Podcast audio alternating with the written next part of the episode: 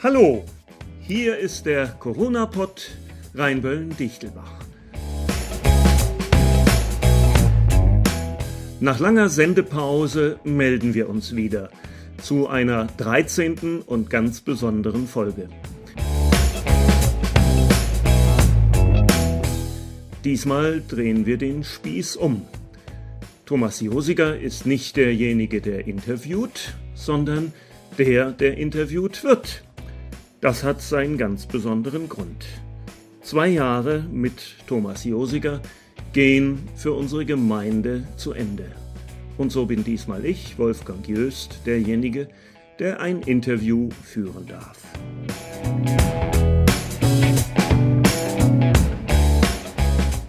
Hallo Thomas. Hallo. Schön, dass du da bist. Ja, eigentlich nicht mehr lange da bist, das ist nicht so schön. Zwei Jahre fast warst du als Pfarrer in Ausbildung in unserer Gemeinde und in den letzten Monaten hattest du einiges an Prüfungen zu überstehen. Vielleicht magst du ein bisschen darüber berichten, was diese Ausbildungszeit für dich gebracht hat. Ja, boah, wo fange ich da an? Das ist ganz vielfältig. Also für mich hat es zwei Dinge, zwei hauptsächliche Dinge gebracht. Das eine ist, es ist gewissermaßen eine Rückkehr zu einem, naja, ich sag mal so, Kindheitsberufswunsch. Ich wollte mit sieben Jahren schon Pfarrer werden. Da kann ich mich noch ziemlich genau dran erinnern. Wir waren in der Küche, also meine Mutter und ich. Ich weiß nicht, ob meine Schwester wird wahrscheinlich auch dabei gewesen sein. Und dann habe ich meiner Mutter gesagt, ich will Pfarrer werden. Und Und dann hat meine Mutter gelacht und dann hat sie gesagt, ah ja, du kannst ja mal mit äh, Pfarrer X Y, also aus unserer Gemeinde da, reden und der kann dir mal erklären, wie das geht. Das war irgendwann vergessen und dann mit als Jugendlicher wollte ich es dann tatsächlich wieder. Habe dann Theologie studiert und dann äh, lief das Leben so ein bisschen anders. Äh, ich habe viele Jahre meine Brötchen mit sozialer Arbeit verdient. Das heißt nicht, dass ich etwa keinen Glauben gehabt hätte, im Gegenteil, aber ich habe vor allem ehrenamtlich in Gemeinden mitgearbeitet. Wir haben uns auch gemeindlich ein bisschen umorientiert, also mit mir meine ich jetzt meine Familie und ich. Wir waren lange Zeit in einer Freikirche und dann kam irgendwann eine Zeit, wo es dann für uns da schwierig wurde und mhm. ich hatte sogar so eine Phase gehabt, wo ich dachte, ich verliere meinen Glauben. Mhm. Und äh, habe dann aber in einer diakonischen Einrichtung gearbeitet und dort Kontakt zu einer Pfarrerin gehabt. Hier in der Kreuznacher Diakonie? Ja, genau, in der Kreuznacher Diakonie und äh, habe dann da mitgearbeitet in diesem äh, Arbeitskreis Geistliches Leben für den Bereich, wo ich gearbeitet hatte. Mhm. Und äh, dann gab es Gespräche mit der Pfarrerin und dann bin ich wieder in die Landeskirche eingetreten. Ich das habe heißt, aber da. Du warst durch die Zeit in der Freikirche ausgetreten? Ja, genau. Ja. Ja, ja und, und dann äh, habe ich da äh, im Grunde genommen ganz behutsam wieder Fuß gefasst. Ich habe aber da nicht dran gedacht, Pfarrer zu werden, bis ich mal die, die Pfarrerin dort in unserem Bereich angesprochen hatte und, und gefragt hatte, wie das denn wäre, wenn ich Diakon wäre. Also die Kreuznacher Diakonie mhm. hat so einen Ausbildungsgang Diakon und äh, die allermeisten arbeiten in ganz normalen Bereichen und haben aber auch so ein bisschen geistliche Verantwortung auch in dem Bereich oder überhaupt in der Kreuznacher mhm. Diakonie. Und dann sagte sie zu mir, du hast doch Theologie studiert, du kannst ja Pfarrer werden. Aber mit Ende vierzig und so, ich habe ja kein Vikariat gemacht, ich habe ja nur das Hochschulexamen gemacht. Und da habe ich gedacht, das geht sowieso nicht. Und dann sagt sie, ach, wer weiß. Und hat auf der Landessynode, och, ich weiß jetzt, ist schon ein paar Jahre her, mhm. dort den äh, entsprechenden Dezernenten Volker Lehnert angesprochen. Ja, irgendwann gab es einen Telefontermin Da war das auch noch nicht klar, äh, dass das in Richtung Pfarrer gehen würde. Und irgendwann, äh, also ich habe dann meine Bewerbungsunterlagen geschickt und irgendwann ähm, hatte ich einen Termin in Düsseldorf im Landeskirchenamt. Mhm.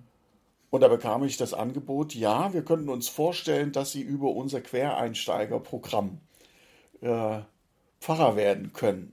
Mit dann einmal ich... war der Traum von dem siebenjährigen Thomas wieder ganz nah. Ja, genau. Ja, genau.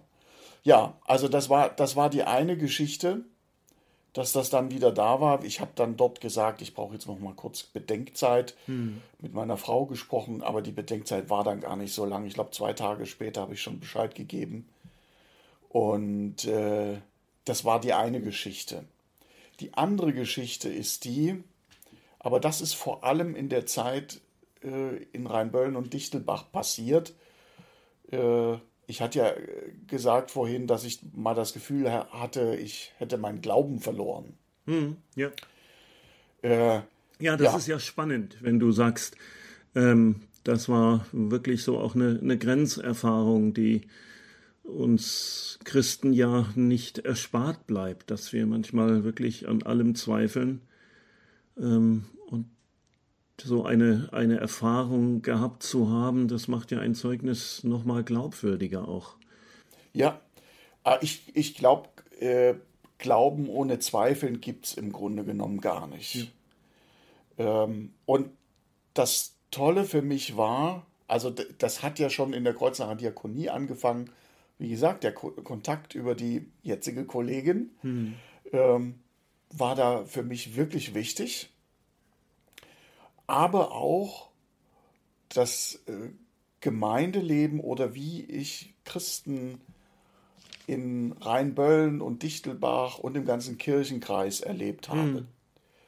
Äh, das war für mich auf der einen Seite, habe ich da tiefe Frömmigkeit erlebt, aber verbunden mit einer großen Freiheit und äh, also mir gegenüber auch eine Offenheit, also die mich von Anfang an hat irgendwie zu Hause fühlen lassen. Ja, also Thomas, wenn du das jetzt so sagst, dann möchte ich das einfach auch nochmal zurückgeben. Als ich vor mehr als zwei Jahren die Nachricht kriegte, da kommt jemand, der ist aus einer Freikirche und aus dem pfingstlichen, pfingstkirchlichen Bereich.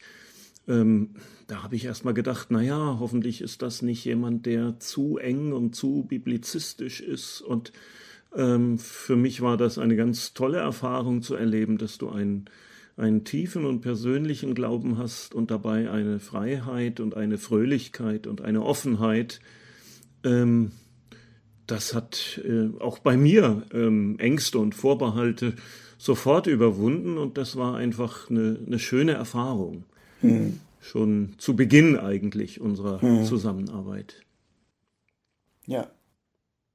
Ja, also es, es war ganz spannend für mich äh, bei diesem Quereinsteigerprogramm. Also das ist so, ich war, war in der Zeit oder bin ich auch, ja auch jetzt noch für noch zwei Monate im Probedienst. Das ist das, was die äh, angehenden Pfarrerinnen und Pfarrer normalerweise ja nach dem Vikariat machen. Mhm. Äh, und das heißt, Probedi- besonderer Probedienst heißt auch, dass ich noch bestimmte Auflagen hatte. Ja. Also ich musste bestimmte Weiterbildungskurse machen und das war ja alles, das klingt jetzt so komisch, wenn ich da sage, das waren Auflagen. Im Grunde genommen waren das alles Geschenke für mich. Ja, vielleicht sagst du mal ganz kurz, was du noch gemacht hast. Da waren ja am Ende auch Prüfungen. Ja, ähm, also ich hatte einmal die Auflage, bestimmte Kurse zu machen. Zum Beispiel musste ich was machen zum Thema Konfirmandenarbeit äh, und... Da habe ich zwei Kurse besucht. Der eine, das war so eine Mischung aus erlebnispädagogischen Elementen und, und Dingen, die man so ganz praktisch einbauen konnte. Ähm, das war also so eine Weiterbildung, wenn du wiederkommst, wo du direkt sagen kannst, das kann ich umsetzen, mhm. kann ich direkt gebrauchen, das ist immer wunderbar. Und die andere Sache, das war, da ging es um themenzentrierte Interaktion, das ist so ein Kommunikationsmodell, in der Konfirmandenarbeit, das ging äh, ein Stückchen, wenn ich jetzt sage, mehr in die Tiefe, ist das vielleicht auch falsch gesagt. Also das ist eine Sache, wo ich denke, da werde ich mich noch mal weiter mit auseinandersetzen. Mhm. Aber auch ganz viel Praktisches, also im Verständnis von Gruppen und so weiter. Da war das, war das wirklich sehr, sehr gut. Und, also ich muss wirklich sagen, dass diese, diese Weiterbildungsangebote, die einmal über das P T I, das Pädagogisch-Theologische Institut unserer Landeskirche, und das andere war am Haus Villigst, das ist das gemeinsame... Äh, mit der Westfälischen Kirche. Ja, genau, das, was mit der Westfälischen Kirche gemeinsam ist, das ist alles extrem hochwertig und richtig gut. Schön, das freut mich. Ja, also lohnt sich von vorn hm. bis hinten. Dann hatte ich die Auflage bekommen, einen äh, klinische Seelsorgeausbildungskurs zu machen, über sechs Wochen. Ja, das ist was sehr Intensives. Da genau. kann ich mich auch noch dran erinnern. Ja, ja, und äh, dazu... bin ich nach Flensburg gefahren, weil die Kurse, die innerhalb unserer Landeskirche angeboten waren, die waren alle schon voll, sodass ich mich da nicht mehr anmelden konnte während meines Probedienstes. Das war überhaupt so ein bisschen das Problem, dass du anders als im Vikariat dir alle Kurse selber organisieren musstest, nicht? Du kriegtest Auflagen, aber äh, wie du das in den zwei Jahren hinkriegst, und bei Corona war das ja nicht so ganz einfach, das war dann dir überlassen. Ja, also auf der einen Seite äh, musste ich mich da erstmal reinfuchsen, wie das so läuft. Auf der anderen Seite auch ein Ausdruck der Freiheit. Also mir wurde nicht gesagt, du musst diesen Kurs machen hm. oder jenen, sondern ich durfte auch äh, selber auswählen. Das ist ja auch nicht schlecht. Ja, und Flensburg mit Nordkirche, eine ganz andere Region, das hat sicherlich auch nochmal... deinen Horizont, der eh schon ziemlich weit ist durch die freikirchlichen Erfahrungen, nochmal erweitert. Ja, ja, das stimmt. Ja, ja. Gut, in Flensburg wohnt auch meine hm. Schwester, so dass ich da die besuchen konnte, und ich konnte zwischendrin mal meine Tochter in Schweden besuchen. Ja. Da, äh, da fährt die Bahn ja durch Dänemark relativ schnell hin. Ja. Äh, das war auch noch ein Vorteil. Aber diese Zeit der, äh, dieses Seelsorgekurses, das war für mich sehr wichtig, weil ich, äh, weil der ja vor allem darin besteht, dass ich mich sehr stark mit mir selber auseinandergesetzt mhm. habe, und ich konnte dort lernen, was es bedeutet, was ich alles von mir mit in ein Seelsorgegespräch hineinnehme. Mhm. Und wenn ich das nicht erkenne, äh, bin ich wesentlich schlechter in der Lage, jemandem anders eine Hilfe zu sein. Ja, dann bist du nicht wirklich offen für ja. das spezifisch andere. Ja. ja.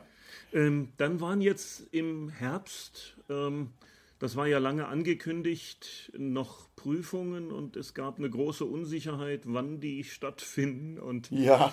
ich weiß noch, dass ich da ein bisschen nachhelfen musste beim Landeskirchenamt, weil äh, die nicht in die Pötte kamen.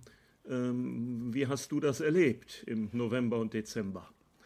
Naja, es war vorher, äh, also ich habe das ja von anderen Kollegen, die...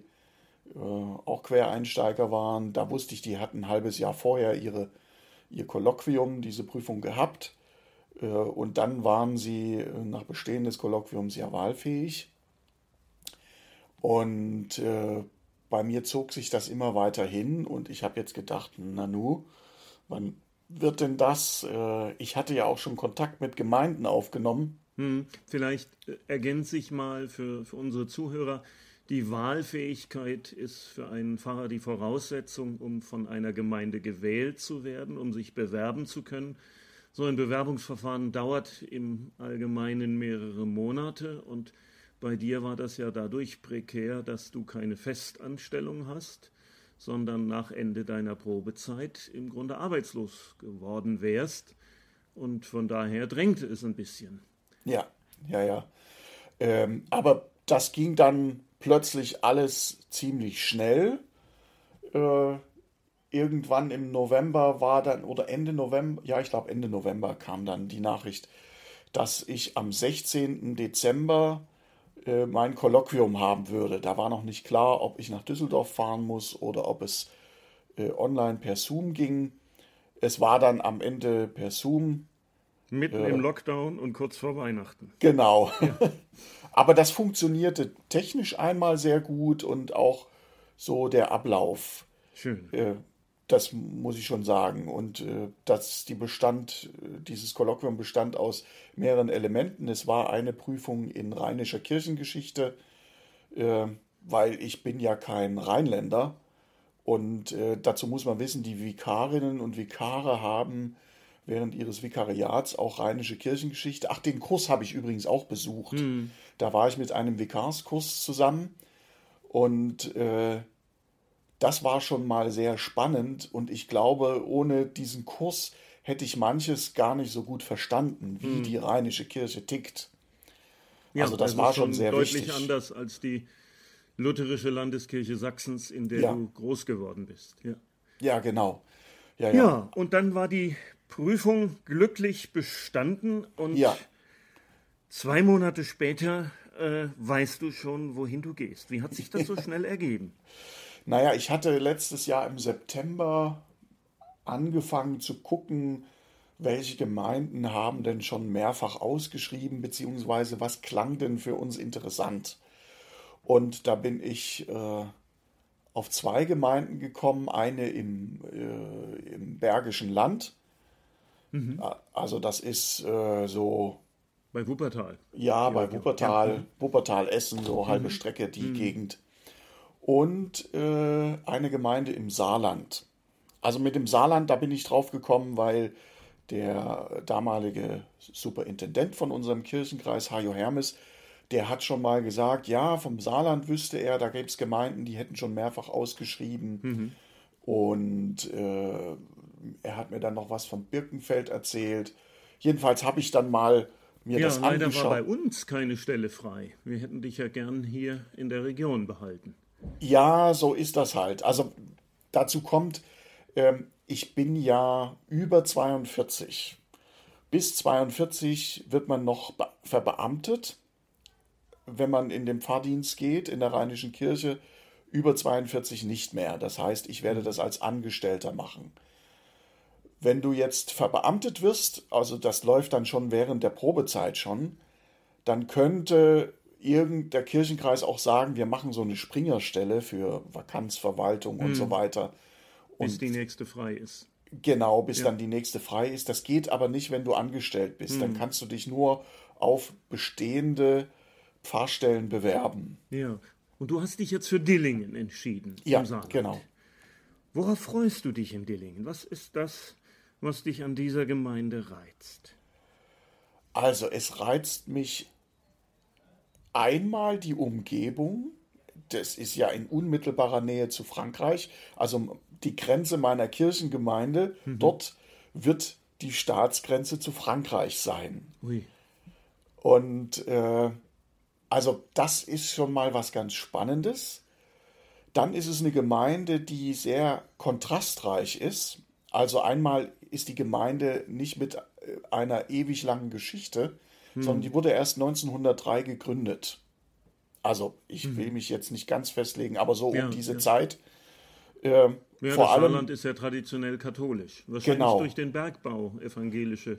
Ja, viele, ja. Äh, viele... Äh, Ingenieure, die hm. irgendwo anders aus dem damaligen Deutschen Reich dorthin kamen, um im Bergbau zu arbeiten, oder äh, auch preußische Beamte, die dorthin versetzt wurden, äh, waren für die Kirchengemeinde interessant. Ja, das spielt natürlich heute keine Rolle mehr, aber äh, das heißt, es ist eine, schon immer eine Diaspora-Gemeinde gewesen. Also das heißt, die Evangelischen waren dort keine Mehrheit. Das ist also eine Gemeinde mit Migrationshintergrund, wie man das heute ja, sagt. Ja, und da kommt vielleicht ein Sachse von der tschechischen Grenze an die französische Grenze. Das ist ja lustig. Das Zweite ist, ich hatte schon mal eine Weile äh, im, in der Westpfalz gearbeitet, im Kreis hm. Kusel, und hatte dort auch Kollegen aus dem Saarland und auch, äh, also in der Zeit habe ich äh, vor allem Jugendliche betreut, dass die äh, Ausbildungsstellen finden, und äh, wenn man da hinten arbeitet, das ist eine wirtschaftlich nicht so wahnsinnig gut entwickelte mhm. Gegend, da guckt man dann natürlich auch nach nebenan, da ging es Richtung Sankt Wendel, äh, also ich hatte schon mit Saarländern zu tun gehabt und ja. den Eindruck, das ist ein Menschenschlag, mit dem kommt man ganz gut klar. Das ist eine ganz gesunde Lebensart, nicht? Hauptsache ja. gut guess, geschafft haben wir gleich. ja. Und ja, und dann äh, die Gemeinde ist noch in anderer Linie kontrastreich. Also einmal Dillingen als Zentrum, mhm. eine Industriestadt mit Dillinger Hütte, aber es gibt auch Gemeinden, die sind ganz, ganz ländlich, mhm. ähm, mit kleine Dörfer, mhm. ähm, wunderschön gelegen. Das macht es spannend. Und was ich jetzt festgestellt habe, wir haben quasi einen doppelten Neustart. Die Gemeinde ist jetzt über ein Jahr vakant. Aha, ja. Und äh, die Corona-Pandemie hat dafür gesorgt, dass vieles ganz stark runtergefahren mhm. werden musste. Ja. Also eine, eine Sache, die auch ähm, viele Gemeinden ja betraf. Mhm. Äh, und ich habe dort eine sehr große Offenheit mhm. gemerkt. Also das heißt, ich habe den Eindruck, wir starten beide, also die Gemeinde und ich, also die Gemeinde, wenn ich jetzt von der hm. Gemeinde spreche, das sind die Personen, die Leute, die dort ja, sind. Die du schon kennst. Ja, ja genau. Und äh, also ich freue mich darauf, dass wir da gemeinsam auf dem Weg sind. Ja, so, so traurig das ist, wenn, wenn vieles eingeschlafen und kaputt gegangen ist jetzt unter Corona, das erleben wir ja an vielen Stellen, auch bei uns. Hm. Das ist ja für dich auch eine Chance. Es wird dir wahrscheinlich nicht so häufig begegnen, der Satz, das haben wir schon immer so gemacht und das müssen Sie jetzt auf jeden Fall auch weitermachen, ähm, ja, ja. sondern ihr, ihr werdet gemeinsam überlegen, wie können die neuen Wege aussehen. Ja, genau. Ja. Sag mal, Dillingen, ähm, ist das größer als Rheinböllen? Ja, also ich meine, um Hunsrück oben die Städte... Welthauptstadt Rheinböllen. Ja. Nein, also äh, Dillingen hat äh, reichlich zwanzigtausend Einwohner Ach, und Einwohnerinnen. Das kann man sich ja gar nicht vorstellen hier. Ja, ja. Aber Dillingen grenzt zum Beispiel unmittelbar an Saarlouis. Also da mhm. merkt man fast nicht den Übergang. Ja. Wobei, das ist schon andere Kirchengemeinde. Mhm. Ähm, wenn du in Dillingen in die Stadt kommst, die Innenstadt, die ist nicht mhm. besonders schön. Aber attraktiv und lebenswert. Also als wir im September dort waren, meine Frau und ich, hm. äh, da haben wir festgestellt, hier ist Leben da. Also de, de, das Leben habe ich auch in Rheinböllen gefunden. Also je, das will ich das jetzt... Das beruhigt mich jetzt aber. Ja. Will ich jetzt nicht sagen. Also hm. Rheinböllen ist eine schöne Stadt. Ich habe mich da wohlgefühlt. Und, äh, aber es ist was ganz anderes. Es ist ganz ländlich. Ja, klar. Und dort, äh, das ist schon städtisch, das hm. ist was ganz anderes, ja. Ja, ich habe mir gestern Abend mal die Kirche im Internet angeguckt und habe gedacht, oh, das ist ja schon ein beeindruckender Betonbau. Ja. Nicht so unsere kleine, dicke, weiße, gemütliche Kirche mitten im Dorf. Ähm, und trotzdem hat der Innenraum eine äh, Ausstrahlung, würde ich sagen. Und mit den Stühlen ist der sicherlich auch umzugestalten. Also da gibt es auch viele Möglichkeiten. Ja, also äh, das Kirchengebäude von außen äh, wirkt es wie eine Trutzburg. Äh, die Architektur ist ja auch so gemacht, dass so ein Burgencharakter ähm, zu sehen ist. Also ist architektonisch auf jeden Fall interessant. Man nennt ist die dieses, Gemeinde lutherisch? Ein feste Burg ist unser Gott? Äh, der Vorgänger von mir hat sich meines Wissens nach als Lutheraner verstanden. Aber Aha. ich glaube... Ich glaube, ähm, evangelisch im Saarland ist nicht so sehr ganz konfessionell gebunden. Ähm, also das, das ist ich ja als beruhigend. Es ist, glaube ich, ja. es ist, glaube ich, äh, denke ich, äh, trotz dieser Randlage schon typisch für die rheinische Kirche. Also evangelisch ja, aber äh, was ich auch gefragt wurde, ob ich denn auch offen sei für öko- ökumenische Zusammenarbeit. Mhm. Schön. Äh, ja. Und das habe ich ja in Rheinböllen auch ganz hervorragend erlebt. Ja. Äh, und bin, bin dann auch ganz glücklich gewesen, dass die Gemeinde dort auch da Wert drauf legt. Ja, du fährst ja schon das äh, ehemalige äh, Auto des katholischen Kollegen mit einem saarländischen Kennzeichen, wie ich schon mit Freude festgestellt habe. Ja, genau. Also Ökumene ist was Wichtiges und ja. äh, evangelisch im Rheinland heißt ja weniger äh, extrem reformiert oder extrem lutherisch als das Gute von beiden.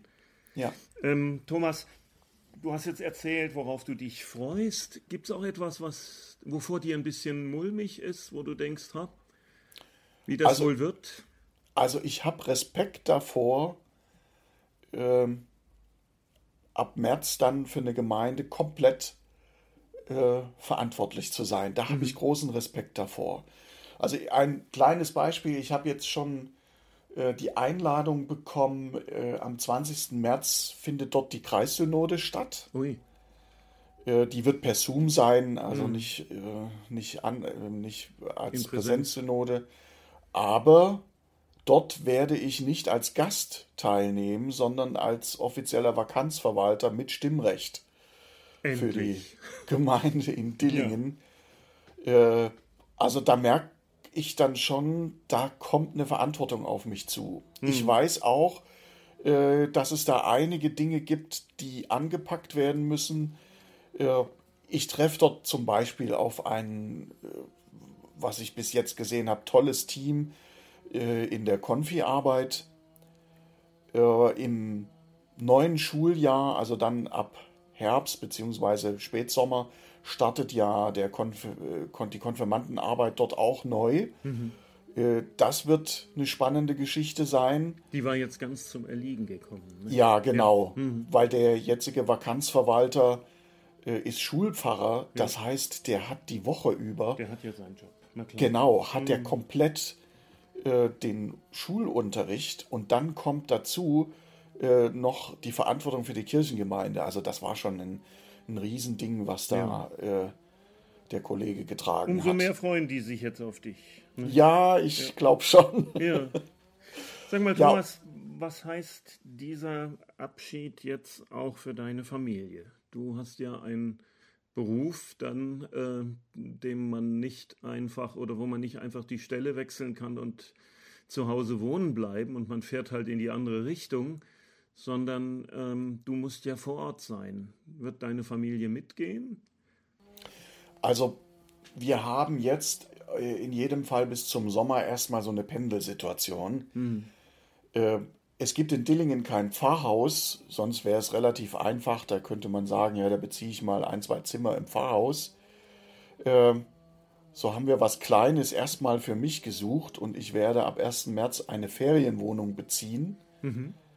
Und äh, also die ist auch so groß, dass Gabriela dann jederzeit auch mal mit hinkommen kann, sodass wir da Platz haben kann. Mhm. Äh, unsere jüngste Tochter, die ist in der zehnten Klasse, die, die wird sie hier äh, abschließen. Und danach wird sie vermutlich eine Ausbildung machen. Und das heißt, so mitten im Schuljahr ein Wechsel, ja, das wäre das nicht so gut, ja. Mhm. Und das heißt, das ist auch für uns als Familie ein großer Umbruch. Hm. Aber äh, Dillingen ist glücklicherweise nicht ewig weit weg. Das heißt, das ist, ein, ist eine absehbare Entfernung. Man kommt mit dem Auto gut hin und her. Aber, was für mich ganz wichtig ist, es gibt hervorragende Verbindungen mit öffentlichem Nahverkehr.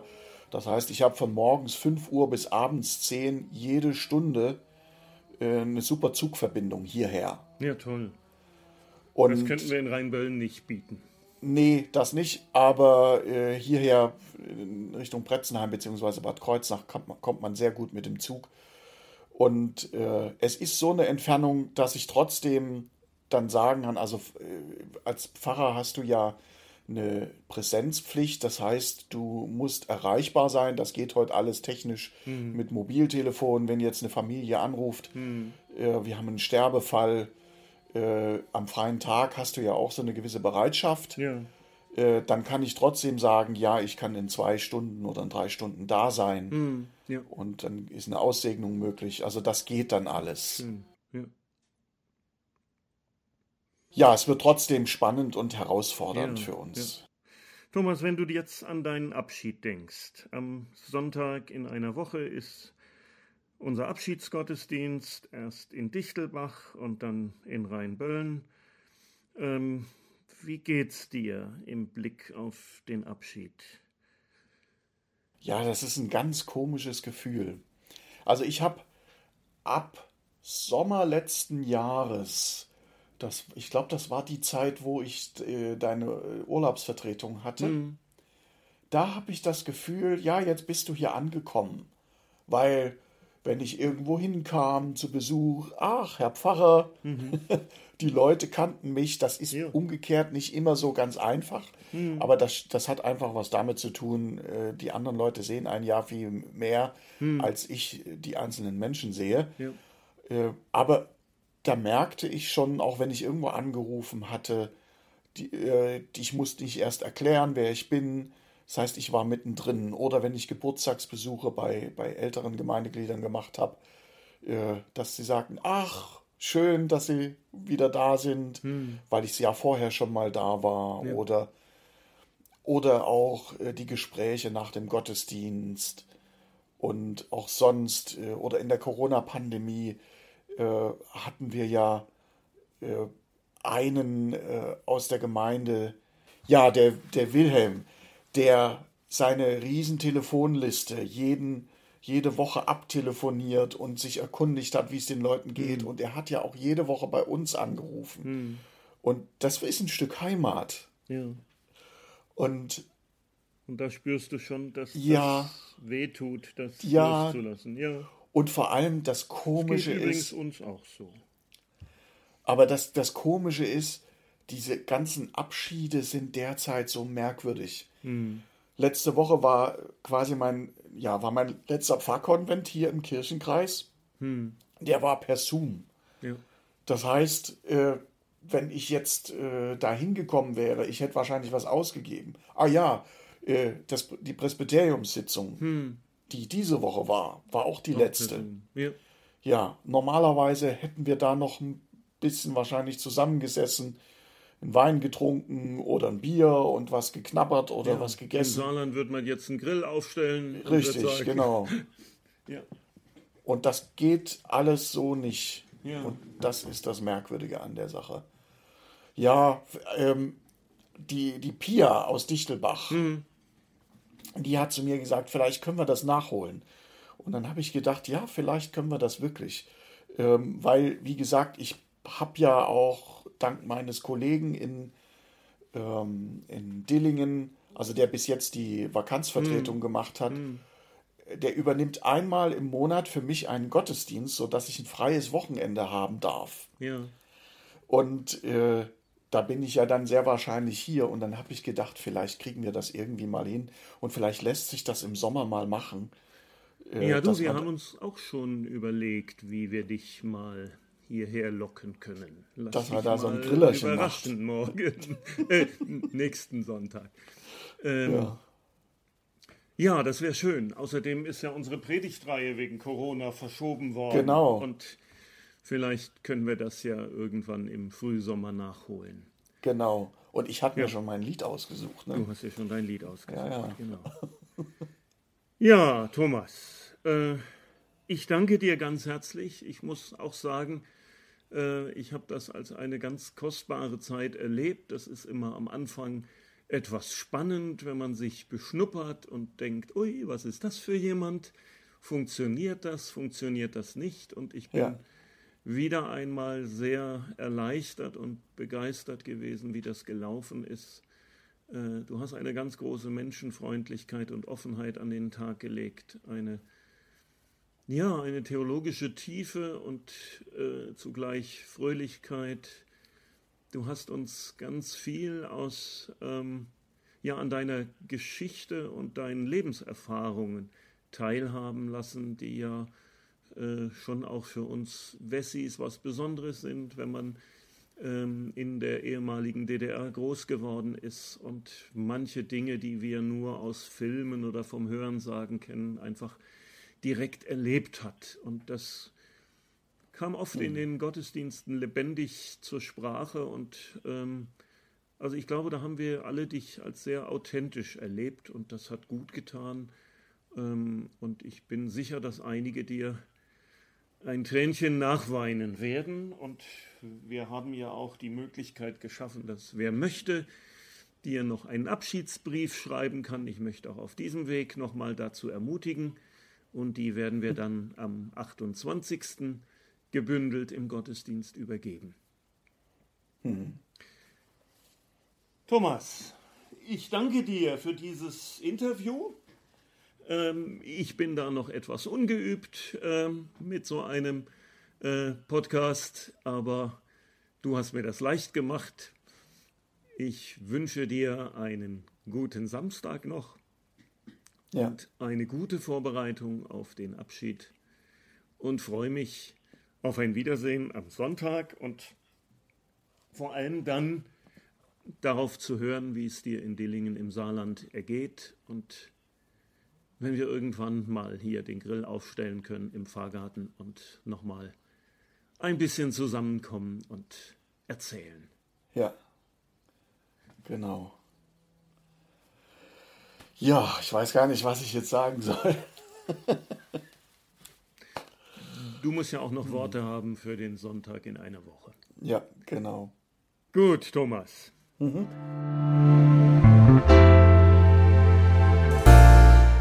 Ja, das war es auch schon wieder mit unserem Corona-Pod. Es war der letzte Corona-Pod. Meine Zeit in Rheinböllen ist ja abgelaufen und ich danke allen, die zugehört haben und vielleicht hattet ihr euren Spaß damit und vielleicht hören wir uns auf irgendeine Weise wieder einmal. Tschüss, bleibt gesund und fröhlich und alles Gute für euch.